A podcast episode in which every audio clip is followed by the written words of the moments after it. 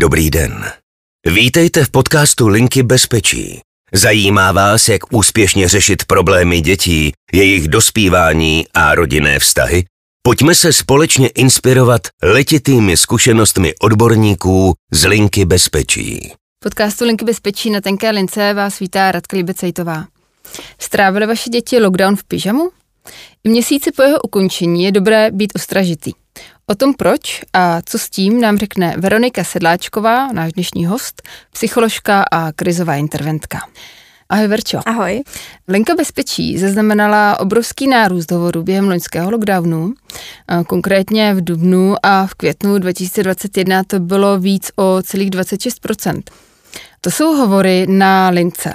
Ty pracuješ také jako školní psycholog. Jak velký negativní dopad nebo vůbec dopad měla pandemie a především lockdown na děti z tvého pohledu?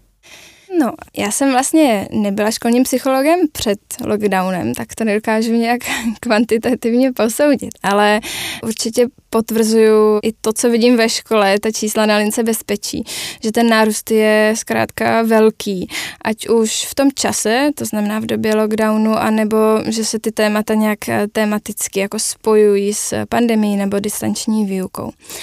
Na druhou stranu, aby to neznělo, že za všechno může koronavirus, tak eh, bych chtěla říct, že ono přesně nevíme, kolik vlastně koronavirus vyrobil těch nových psychických problémů u dětí, ale zcela jistě víme, že kdo se potýkal už před pandemí s nějakými obtížemi, tak ten jeho psychický stav eh, se tím mohl vlastně značně zhoršit.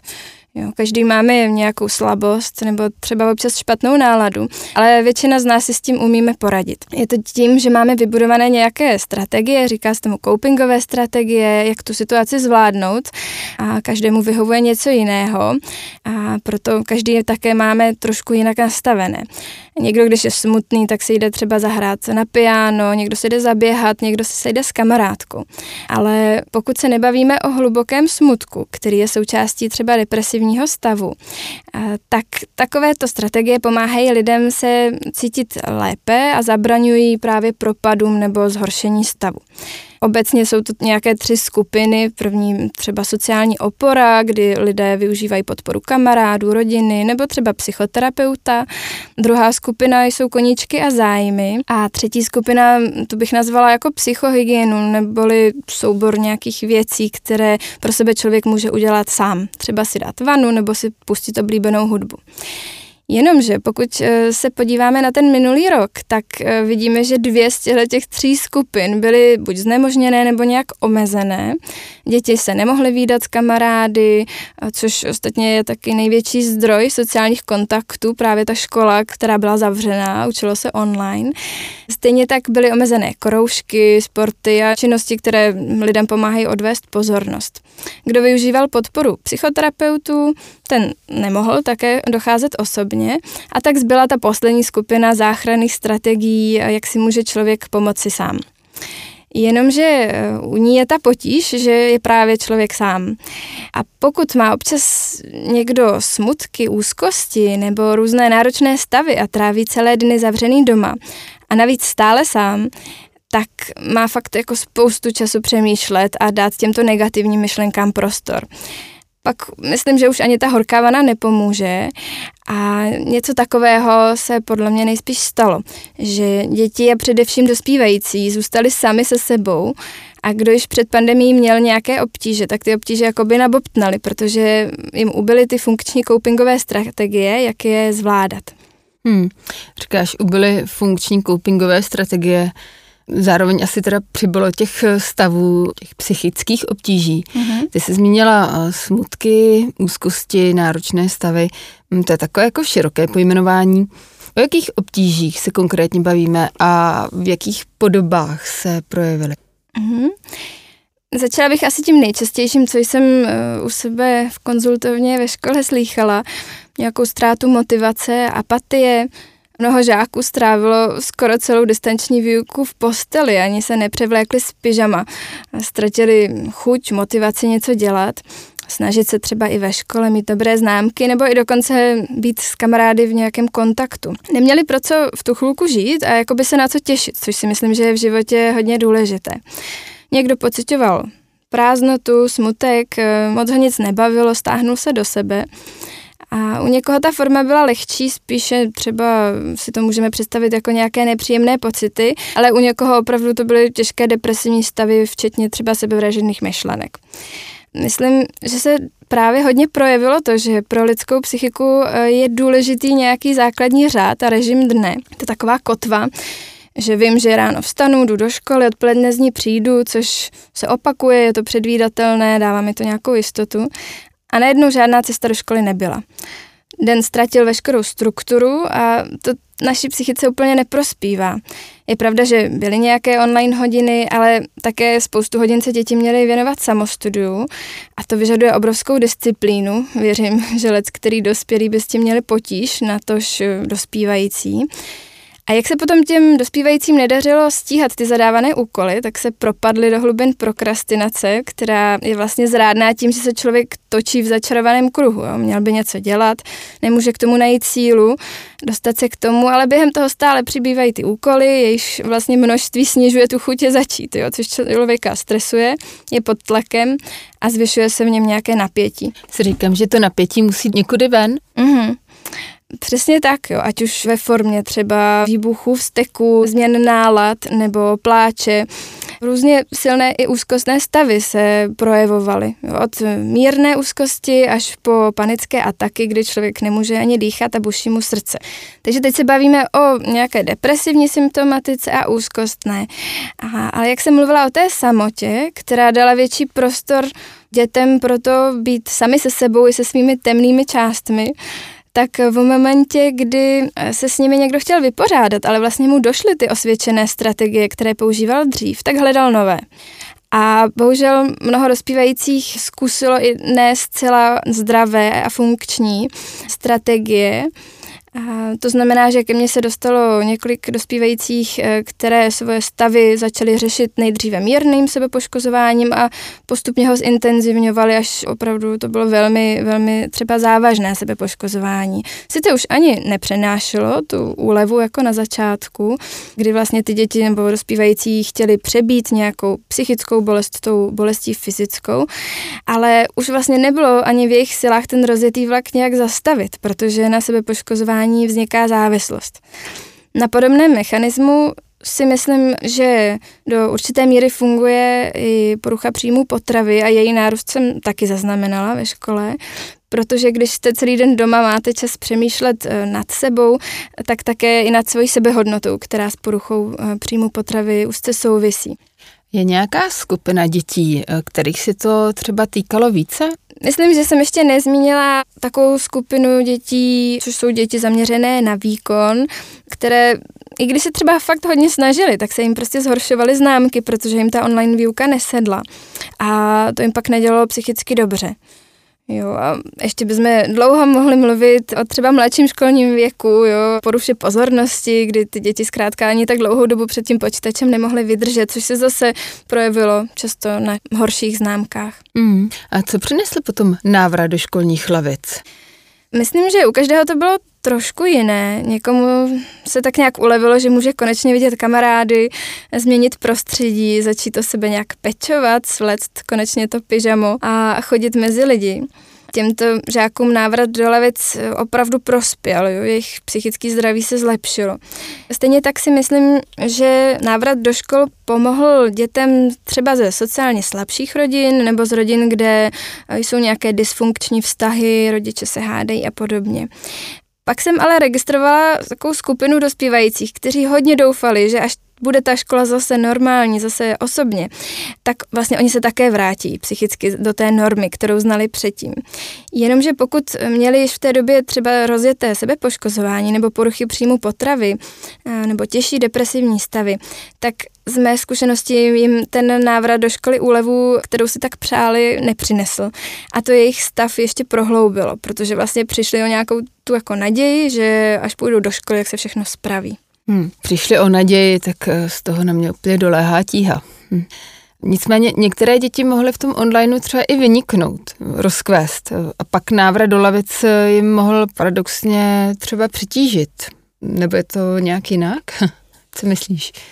No v zásadě s tím souhlasím, jo, v zásadě jo, ale nemyslím si, že pro ty děti je to úplně jako správná cesta, že bychom je, eh, je třeba teď měli všechny dávat na individuální vzdělávání, jo. Mluvím třeba o dětech velmi introvertních, úzkostnějších, které sice doma prospívaly dobře a byly spokojené, zároveň si odvykali od toho kolektivu a od eh, nějakých sociálně náročnějších situací pro ně, které jim dříve nebyly úplně komfortní, ale naučili se je zvládat třeba mluvit před lidmi, nechat se vyzkoušet před třídou a podobně. Jenomže po návratu zpátky do lavic bylo znát, že jim vlastně chyběl ten několika měsíční trénink a dostavil se poměrně o dost větší strach, jestli to vůbec vládnou. A někoho ten strach úplně paralizoval. Třeba jeden chlapec, se kterým jsem pracovala, měl po přechodu z distanční výuky do školy skoro každé ráno úzkostné stavy, vlastně tak silné, že párkrát do té školy ani nedošel. Jo, nebo jiná dívka se zase začala potýkat s panickými atakami, když byla eh, před třídou vyvolaná, což se jí objevilo také až poté, co se vrátila z distanční výuky do školy. Takže já bych určitě neřekla, že ty obtíže byly, nebo že obtížné bylo jenom to, když byly zavřené školy. Mnohé děti a dospívající si ty následky opravdu nesou do teďka. Mm. Jak se stalo, že po lockdownu mnohé potíže neodezněly. Přece jenom to léto vypadalo jako návrat k běžnému životu. Nebylo dost času na rekonvalescenci? To je dobrá otázka. Možná odpovím trochu ze široka, že mně připadá, že pokud se někdo v době lockdownu vlastně potýkal se závažnými potížemi, třeba sebevražednými myšlenkami, úzkostnými stavy, sebepoškozováním a tak dále, tak to jsou situace, kdy je potřeba vyhledat pomoc odborníka, protože už na to prostě nestačí ty individuální strategie, jak se s tím poradit. Jenomže většinou trvá, než člověk k tomu rozhodnutí dojde, že potřebuje nějakou pomoc, že to sám nezvládne. Minulý školní rok já jsem měla pocit, že tím měsícem, kdy už to nějak nešlo vydržet dál, pro ty děti byl leden. A ozvalo se jich poměrně dost, které se necítili dobře, ale už třeba dva až tři měsíce ale do té doby se to snažili zvládnout sami.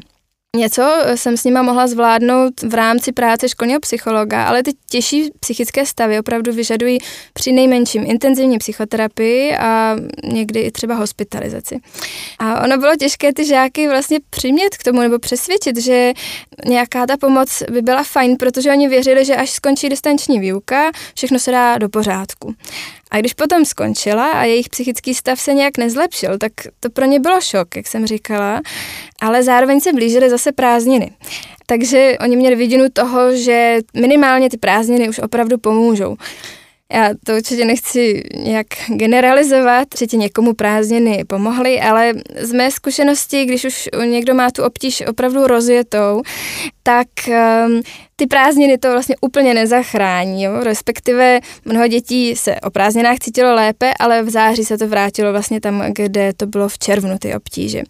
Takže až teďka na podzim si mnoho dospívajících uvědomilo, že tu intenzivní pomoc jako opravdu potřebují a teprve teďka jí začali být více nakloněni. Stejně tak jejich rodiče, kteří také vkládali naději do prázdnin do toho, že se vrátí život do normálu, až budou školy osobně.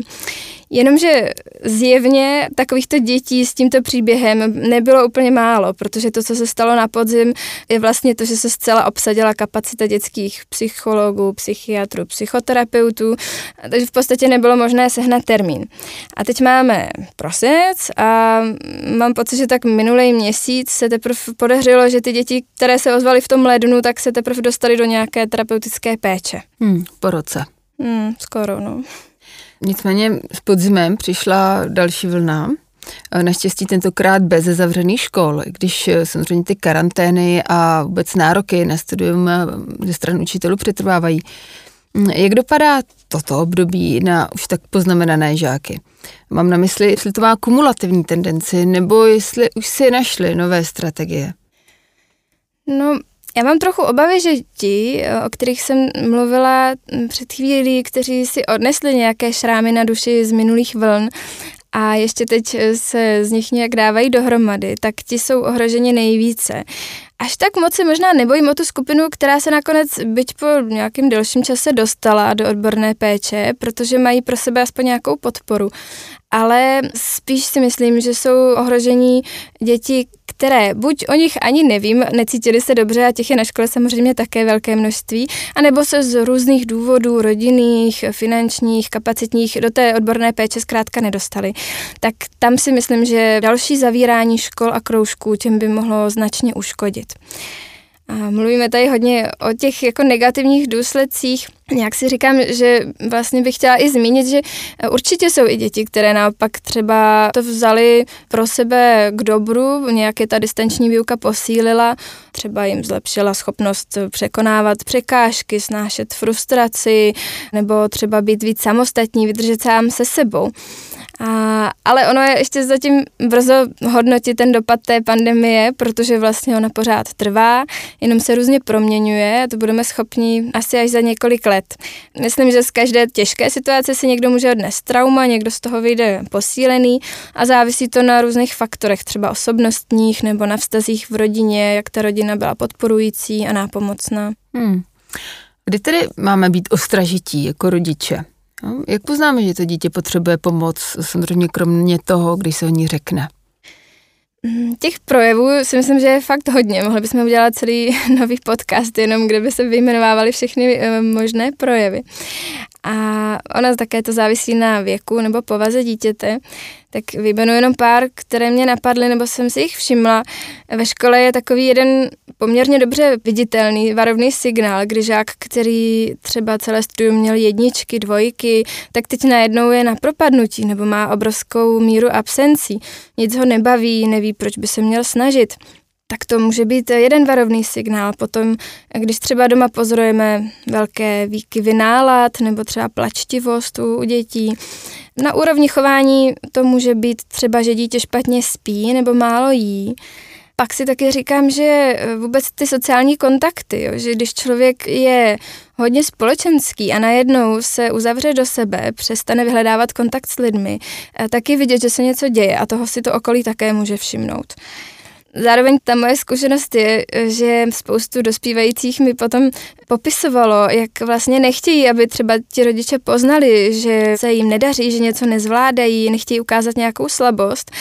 A pak eh, někdy to zní až neuvěřitelně, ty rodiče třeba tomu nemusí věřit, protože to dítě opravdu se před nimi směje, snaží se ze všech sil vypadat v pohodě a sotva se zabouchnou ty dveře toho pokojíčku, tak eh, se rozpláče nebo ho zachvátí velká úzkost. To není vůbec nic výjimečného.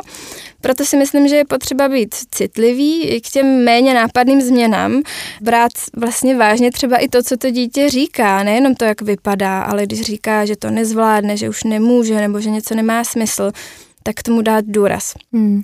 Takže říká, že nějak být citlivý i k těm eh, méně nápadným změnám, všímat si prospěchu, výkyvy nálad, eh, špatný spánek, nechutenství, straní se kamarádovi, hmm. to jsou nějaký takový záchytný body, kterých eh, by se mohli rodiče všimnout. Mm-hmm. Mm-hmm. Přesně tak. Možná, kdybych byla rodič, tak bych uh, měla takový malý vykřičníček uh, u sebe, pokud bych třeba věděla, že moje dítě v předchozích karanténách a lockdownech se nějak necítilo dobře. Třeba, že strávilo celou distanční výuku právě v tom pyžamu v posteli se slovy, že nic nemá smysl, nebo jakkoliv jinak dávalo najevo, že se zkrátka necítí dobře.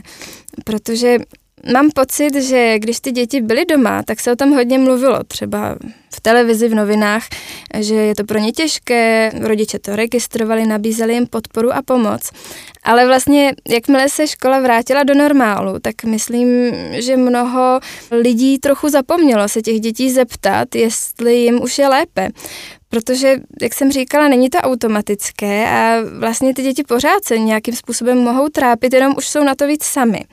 A na takovou otázku asi není nikdy pozdě, na to se dá klidně zeptat i teď, protože je fajn, když ten rodič dá najevo, že si to pamatuje, že dítěti tehdy nebylo dobře a zajímá ho, jak se to vlastně od jara posunulo.